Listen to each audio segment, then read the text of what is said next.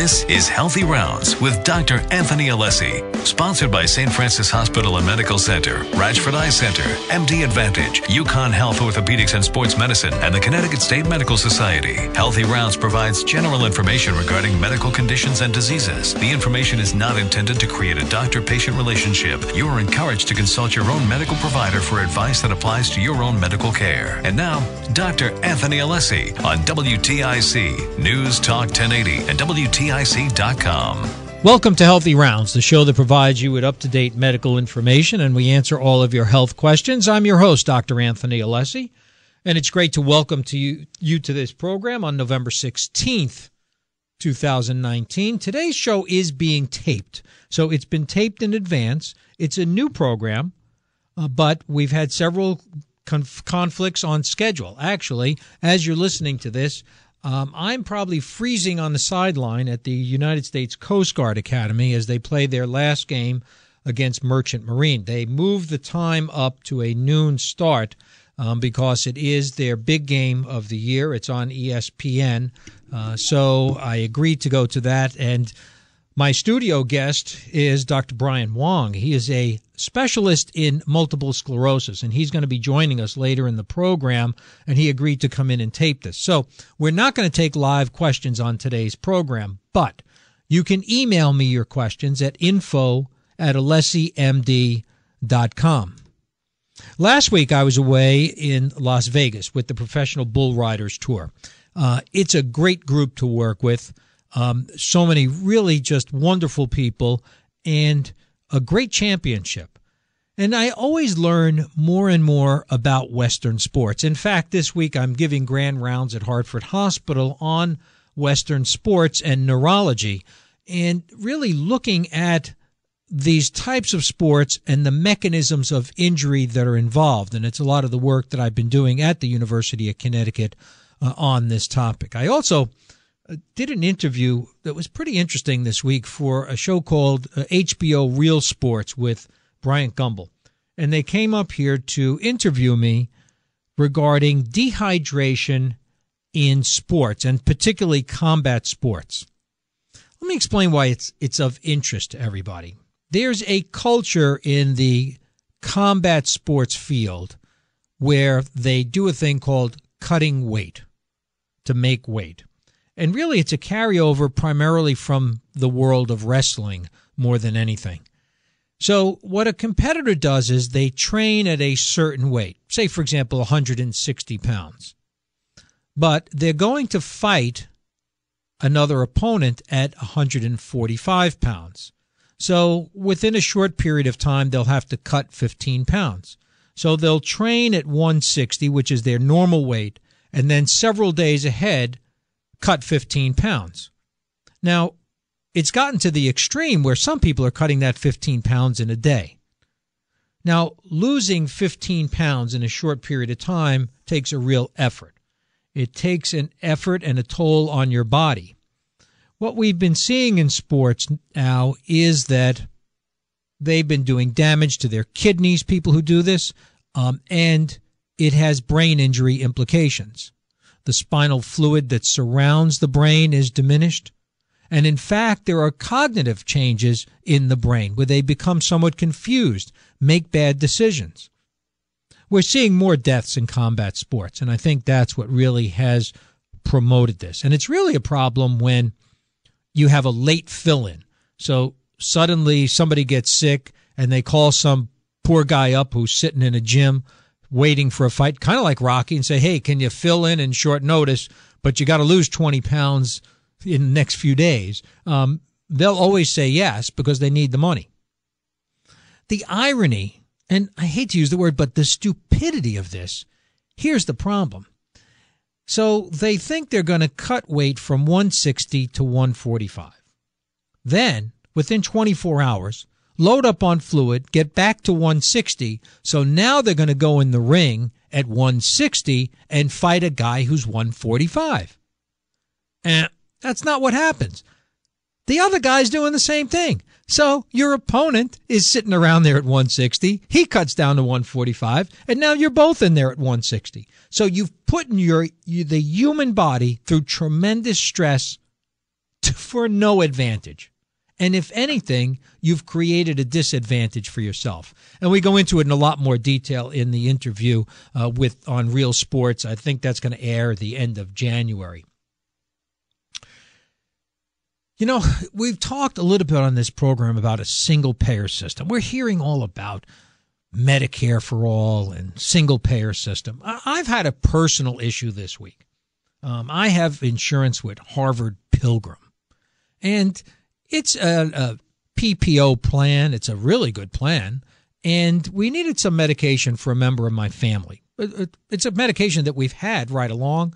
Um, it's an injectable a couple of times a year, and believe it or not, we couldn't get the medication in time. We've been trying for a month to get this medication that was previously covered. And we found out after a month of phone calls between the physician, uh, the manufacturer of the medication, right? Because they all have these drug discount cards now. And, and actually, we're going to talk about that with our, my guest today because that's a big issue in multiple sclerosis. And then you have the insurance company. So what I found out was without notifying myself, my broker, or any member of my family or my employer, they changed the plan and didn't tell us. So here's my argument. If we're going to go to a single payer system, let's go to a single set of rules. I'm not saying you can't change the rules, you can, but you got to tell everybody. And maybe the same rules regarding what drugs are going to be paid for, what's not going to be paid for, has to be the same across the board and treat everybody fairly. So, probably another advantage to getting to a single payer system. Doesn't have to be Medicare for all, but all I'm saying is let's get to a system where it's a single set of rules for everybody. This day in medicine, Johann Gottschalk Wallerius. This is an interesting doctor. He's a medical doctor He's a Swedish chemist and mineralogist, and he really looked at the chemistry of medicine. He got his MD degree from Uppsala University, a famous university in Sweden, in 1735, and he became what's been described as the father of agricultural chemistry. Why this is interesting to us is so much of medicine is based on agriculture, farming, and being around animals. In fact, many foreign medical schools are affiliated very closely with veterinary schools because we know there's a lot of transmission and reliance on animals and knowing animal diseases as well as what the, how those may carry over to humans is so important. So I thought this was so interesting um, that we thought about um, uh, Dr. Wallerius uh, today, and today would mark his uh, birthday. Everybody needs to know. First two flu deaths in Connecticut have already been reported. It's early in the season. Both of those deaths were people over the age of 65. Why? Because we're more vulnerable when we're young. So infants and people over the age of 65 have to be very mindful of the flu. Get the flu shot. If you're over 65, it's a special dose. It's like a double dose of the flu vaccine get it. You could still get it now and really, hopefully, avoid having the flu. We're going to take a short break, and then we're going to be back with my guest today, Dr. Brian Wong, who is a medical doctor and a specialist in multiple sclerosis. He works for Hartford Healthcare. You're listening to Healthy Rounds on WTIC News Talk 1080.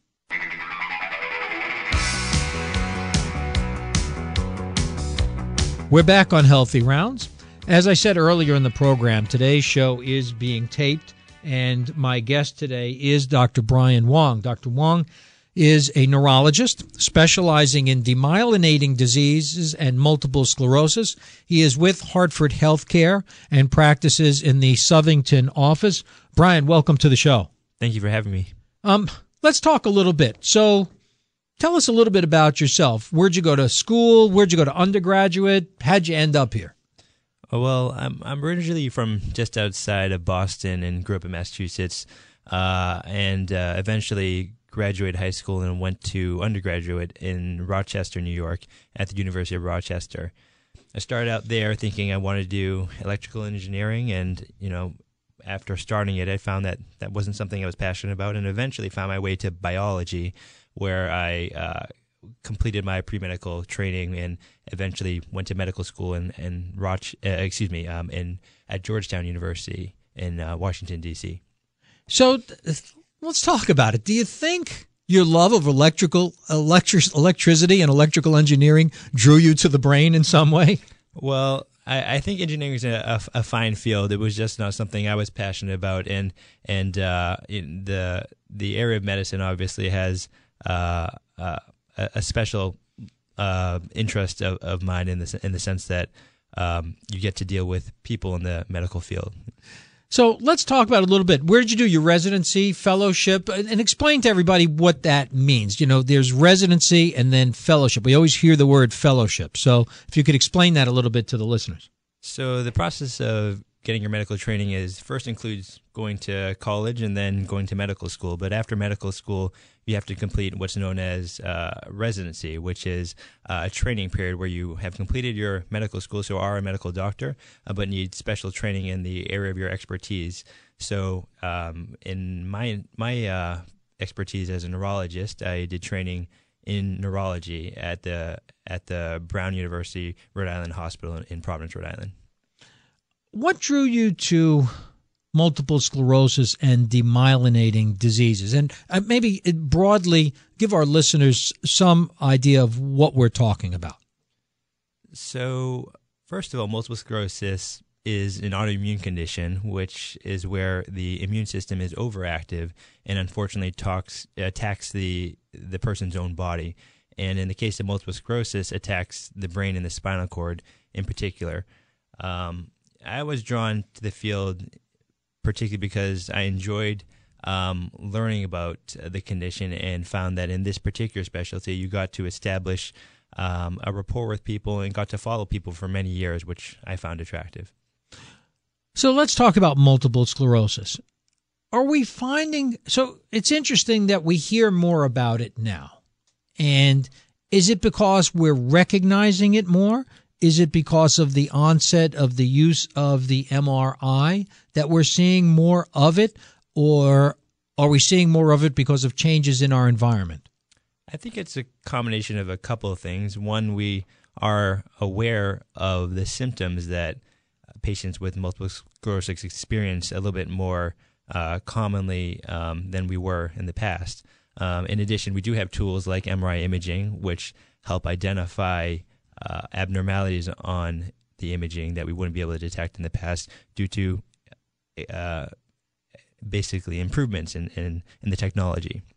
So there was actually a study that came out earlier this year that estimated that the number of patients in the United States with multiple sclerosis was actually a million, which is a, a, a large increase from the estimation of 400,000 that was previously thought. Okay, so we're going to go to back to a little bit of history. So when I started out, okay, MS was this terrible disease, right? And it was interesting because I I used to tell patients it's not all that bad. About a third of my patients are severely disabled. About a third maybe partially disabled, and there's another third out there who are living normally with no deficit.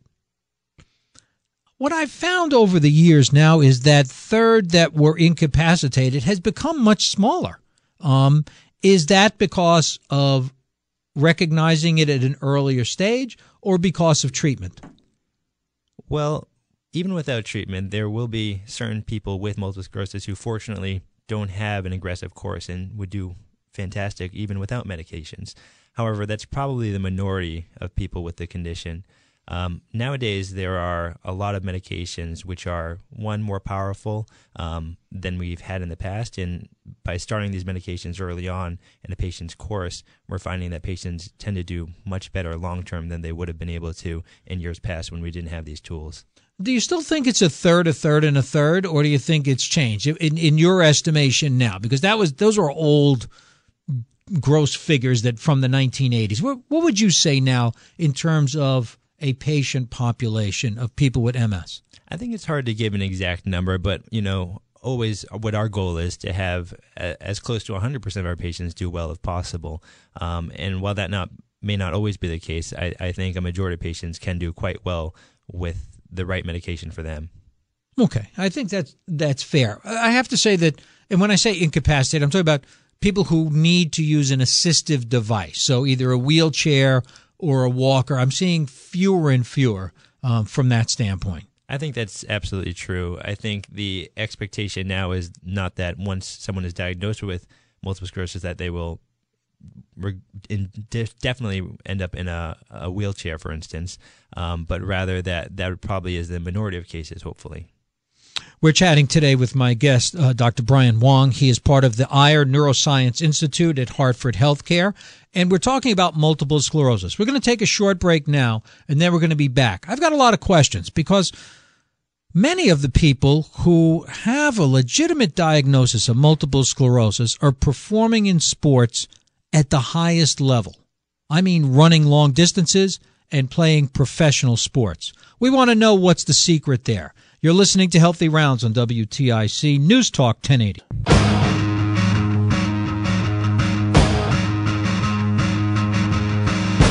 We're back on Healthy Rounds. I'm your host, Dr. Anthony Alessi. And as I mentioned at the onset of today's shows, we we talked a little bit that today's show is being taped, but it's a new show um, with new information for you. My guest is Dr. Brian Wong, who is a specialist in multiple sclerosis. He is with the Ayer Neuroscience Institute at Hartford Healthcare. His office is in Southington. And Brian, so before the break, we talked a little bit about how people are doing better with multiple sclerosis. And um, as you know, in my practice, I treat athletes, and it's interesting because so many people with multiple sclerosis are relatively young and relatively active. We recently had a guest on our program, uh, Marissa Bawasa, who is a patient who came to us at our Sports Institute and actually uh, was a runner and has gotten back to running by wearing a cooling vest she has uh, braces. She has drop foot, so she has orthotics that spring back, and she uses poles to keep her balance. And um, she just did, uh, I think it was a half marathon at the Hartford Half Marathon. So, getting back to that, first of all, do we still is the demographic still primarily young people for multiple sclerosis? it, well, multiple sclerosis is a lifelong condition. When people first experience symptoms, they tend to be young, uh, usually in their 20s and 30s. What are the early symptoms? What, when people are thinking multiple sclerosis, what are the early symptoms that make that should make somebody think I have to get to a doctor? I think one of the challenges of diagnosing someone with multiple sclerosis is that a lot of the symptoms are very common. For instance, things like pain, fatigue, uh, are are symptoms that a lot of us experience on a day to day basis, but are more common in patients with multiple sclerosis. The things that people should worry about, which may key a doctor into thinking about the condition, are episodes where a person has sudden onset of numbness or weakness or tingling in a part of their body, which doesn't last just a few minutes, but really lasts days or even weeks. Um, alternatively, some people may experience trouble with their vision, for instance, double vision or pain and blurry vision in a single eye, which again typically lasts days to weeks. And those are what we often refer to as relapses or flares in, in MS. One of the things that I noticed that has changed that when someone has an initial symptom, say loss of vision in one eye, and it clears up, we don't necessarily always begin treating that. You know, it's it's kind of a warning sign, but not everything needs to be treated. Is that the way this is going? I think while that is true that not all those all patients who experience episodes of visual loss, uh, which is caused by inflammation of the optic nerve called optic neuritis, need long-term treatment, but that really depends on what's causing the inflammation. If it is from a condition like multiple sclerosis and that can be confirmed through additional testing, the goal is usually to start people on a medication to prevent them from having additional episodes and, and long term preventing disability. Um, I think the trend is actually starting patients on medications earlier rather than later um, because we know that the people who start medications sooner tend to do better in the long run. So let's talk about it because one of the things we often see is we will see changes on an MRI, right? MRIs have gotten better and better and better. And, and I'm convinced a lot of patients who had multiple sclerosis before we had these diagnostic tools probably took it to their grave and we never diagnosed them. But now that we pick it up on MRI, somebody may not have ever had symptoms. Um, do you still treat them?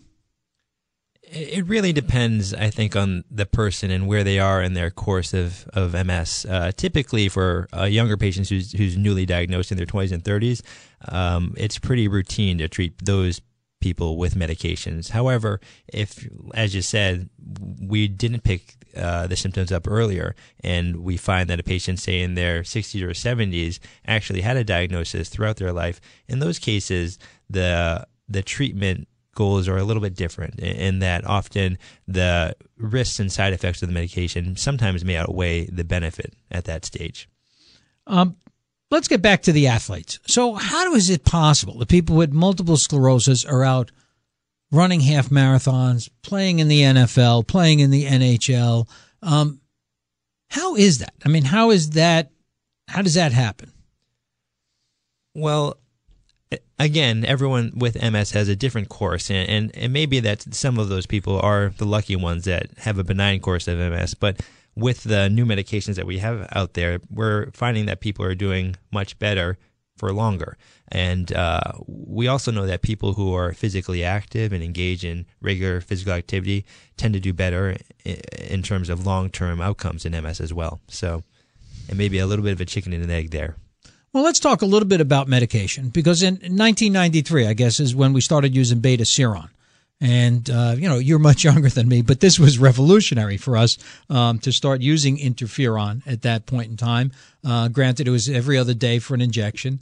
Uh, that really revolutionized the treatment of multiple sclerosis. Prior to that, we were treating people with high dose steroids, we were treating people with Cytoxan and, and immunotherapies that were devastating, really, uh, left them weak.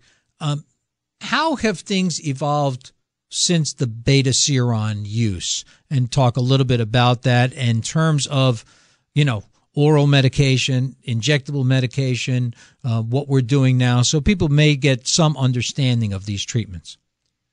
So while the old medications are still used today and they are very effective, um, there are a lot of new options out there. Depending on how you count, there are about 18 medications specifically for the treatment of multiple sclerosis. That many. And uh, they vary in the route of administration. For instance, some are given uh, through a shot that you would give yourself um, at home.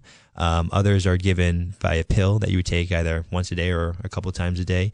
And thirdly, there are medications which are given through an IV infusion, uh, where you would get this infusion at a facility. So some of the IV infusion, right, natalizumab, was became infamous when people started developing um, leukodystrophy. Um, but it, it's back being used again. Um, is it something you still use to a limited extent? Absolutely. Um, while natalizumab was a medication that, after release um, into regular use, was, was, it the first monoclonal antibody? I didn't want to interrupt, but was that the first monoclonal antibody we used? That was the first monoclonal antibody specifically for the use in, in MS, and and it is has been proven to be a very effective medication. Um, while it's not without its downsides, as you said, there we did discover after its release that it was associated with a, a very serious brain infection, something called PML. Um, but we also have learned since the uh, medicine came out that there are certain risk factors associated with that uh, side effect, and so through careful monitoring with with uh, lab work and and making sure that patients are followed with regular MRIs, the risk of experiencing that outcome is relatively low. Do we still so? Let's talk a little bit about the options because now we have ocrelizumab, right? And that's what every six months, it's an infusion every six months, makes it very convenient for folks. Ocrelizumab is also another very powerful medication, um, which is given through an uh, an IV at a facility, and it is very convenient for patients to receive the medication every six months. Um, where other therapies, for instance, natalizumab is once every month approximately. Um, for the patient that can't follow up every month, the the every six month administration is is certainly an attractive um, benefit of that one. One of the big side effects when we were starting to use interferon was this flu-like feeling. I mean, patients felt like they had the flu every other day. Uh, and then, you know, we got down to using it um, three times a week and, and, and spacing it out. What are the big, the common side effects? Have we gotten rid of that that feeling from patients where they're feeling they're kind of under the weather after they get a treatment? Unfortunately, with the interferon medications, those flu like symptoms are just a, a, natural side effect of, of that particular medication. Um, so, while not every patient experiences flu like symptoms, um, there will always be people who are on those medications that will experience those symptoms. And, and unfortunately, for those people, that might not be the right, right medication for them. And so uh, the good news is that nowadays there are other options. So uh, the person isn't stuck with that as the only option and, and doesn't have to tolerate the flu like symptoms um, because there are other medications which don't have that side effect. Do you still use a lot of interferon? I think they're being used uh, quite a bit less nowadays just because there are other medications um, administered through um, injections that you give yourself which don't have the flu-like symptoms, and there are other medications, oral and IV, which are probably considered a little bit stronger than the interferon. So um, while they are still used, I think they're kind of in the phase out period at this point. Oral medications are they just as effective as the injectables? Have you found the the Gilenias, the fingolimods? Are they I think it's a, a little bit of a, uh, a debated topic, but as far as strength goes, in general, the oral medications are thought to be a bit stronger than the subcutaneous and intermuscular self injectables that you would give yourself at home. So, if, for instance, uh, if someone failed a self injectable medication like the interferons, they sometimes are switched to what's considered a stronger medication, and sometimes that is an oral medication. We're chatting with my guest today, Dr. Brian Wong, who's a specialist in multiple sclerosis at the Ayer Neuroscience Institute at Hartford Healthcare. If you wish to reach Dr. Wong, the phone number there is 860 628 3910. And uh, if you know of someone with uh, multiple sclerosis or suspected multiple sclerosis, um, he would be a great resource at his clinic um, really as someone who's knowledgeable on all the current treatments for multiple sclerosis. We're going to take a short break. Then we're going to be back in our final segment where I'm going to talk with Dr. Wong about what's the future of treatment in multiple sclerosis. You're listening to Healthy Rounds on WTIC News Talk 1080.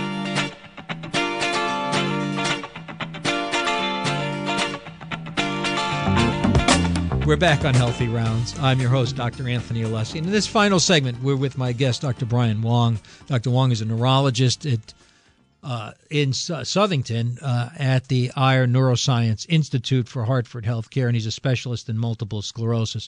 Uh, Brian, before the break, we talked a little bit about treatment, and and really, I guess that's been the biggest evolution during my career in dealing with multiple sclerosis are uh, the tremendous advantages to therapy now. But so we've made big big inroads in terms of diagnosis, right? Because we're not tapping everybody. We used to that was the only way we could do it was doing spinal taps. Now we've got sophisticated MRI for diagnosis. We've got some good treatments. What's next? What's the future of treating people with multiple sclerosis or diagnosing diagnosing multiple sclerosis? Well, there are a few areas where there have been improvements over the years. One is, as I had mentioned, there are a lot of new medications, and even in the current year, 2019, there have been three new medications for multiple sclerosis that have come onto the market. Um, separately, uh, you know, as far as diagnosis goes, we do have more powerful magnets nowadays for our MRI machines, and that allows us to see uh, new lesions and abnormalities that we weren't able to pick up on less powerful imaging. Um, I think that will continue to improve as time goes on. We'll have uh, more ability to see uh, lesions earlier for patients, and maybe maybe able to make a diagnosis earlier than not, which could benefit patients from earlier treatment. Um, in addition, there are people who are looking at biomarkers in multiple sclerosis. For instance, we would like to be able to get blood work for a patient to see if they are having a relapse or an episode without having to get an MRI in, in, in certain cases. And, and that, those are things that potentially in the near future we'll be able to do. Are studies going on now with, with potential biomarkers for MS? There are. Um, there still are in the preliminary stages, and so nothing ready for regular use. Um, but in you know select uh, clinical trials, those markers are being studied. Outside of medication, what kind of things do you recommend for your patients? Are there special diets? Patients are always asking me, you know, is there a special diet I need to be on for a concussion or things like that? For patients with MS, are are there any special dietary recommendations that you have for them? That's a hotly debated topic, but what I can say as far as lifestyle things, we do know that people who have a low vitamin D are more likely to develop multiple sclerosis, and, and making sure that you're not vitamin D deficient is important. In addition, people who are smokers, tobacco, um, they are more likely to develop the condition, and if they have the condition, may experience progression of the disease. And then, as far as diet goes, as far as that goes, you may get a different response from different providers. But in general, what I tell my patients is to maintain a healthy diet. And, and what that means, well, um, a, a, good diet to follow perhaps is something like the Mediterranean diet, where you're eating more fruits and vegetables and, and more fishes than, than red meats. But there's no agreed upon diet specifically for MS. Uh, obviously, you want to avoid obesity uh, in MS because you're carrying more weight. What about exercise? Are there any particular exercise? Do you uh, recommend yoga or aerobic exercise uh, for people with MS? I mean, in, in the past, we used to say, well, just sit around. But what do you recommend for your patients? I think regular exercise has been shown to be beneficial for patients with multiple sclerosis. The the trouble sometimes is that people with MS do experience a, an, a worsening of their symptoms temporarily when they do overheat. And so, um, for instance, you're the person you had mentioned with the cooling vest. If if a, a person is engaging in very um, intense cardiovascular exercise, sometimes that overheating limits their ability to perform at a high level. So whatever a patient can tolerate specifically, that it varies from person to person, um, whether that be um, uh, cardiovascular exercise or strength training, um, whatever someone enjoys, I, I, I would encourage. Brian, I want to thank you very much for spending time with us today, uh, and especially uh, for all you do for our patients with uh, multiple sclerosis over at the Ayer Neuroscience Institute uh, and Hartford Healthcare. Again, if you want to reach Dr. Wong, it's 860 628 3910. Brian, thanks for spending time with us today. Um, a, a, uh, special sign off uh, today. Um, this month really marks, we're beginning our 13th year on Healthy Rounds. And I, just think it's time, and every year I like to thank everybody who helped us uh, get started back in 2007. Uh, you know, early on, before I got here, there were people like uh, Lee Eltsey um, at WXLM at the time and Sports Talk with Bill and Mike, um, who really got me involved in radio. And then uh, this show got picked up uh, by WTIC. And, and really, uh, two people really served as an impetus for this program. It was uh, Gene Sheehan, um, who many people will know, a, a, good friend of Ray Dunaway.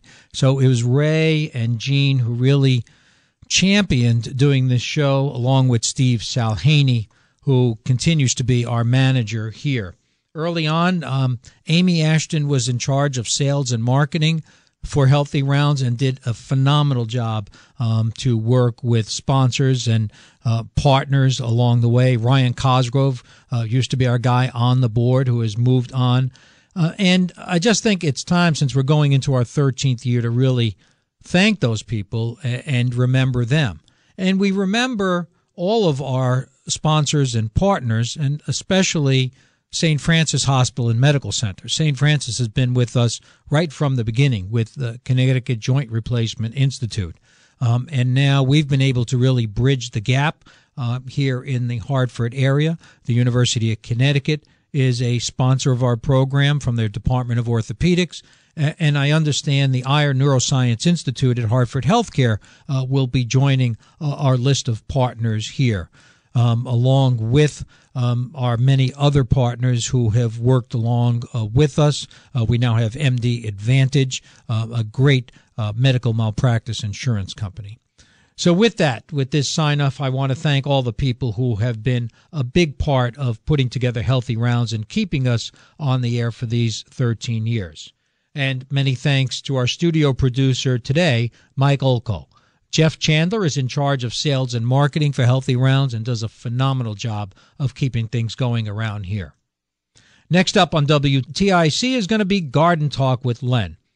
Don't forget to download the Healthy Rounds podcast. All of our shows are podcasted. You, it's free. You download it on iTunes, and you can get any of our shows from that library.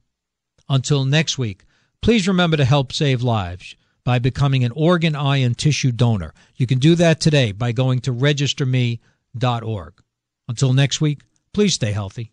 This has been Healthy Rounds with Dr. Anthony Alessi, sponsored by St. Francis Hospital and Medical Center, Ratchford Eye Center, MD Advantage, UConn Health Orthopedics and Sports Medicine, and the Connecticut State Medical Society. Be sure to tune in next Saturday morning at 11 for more Healthy Rounds on WTIC News Talk 1080 and WTIC.com.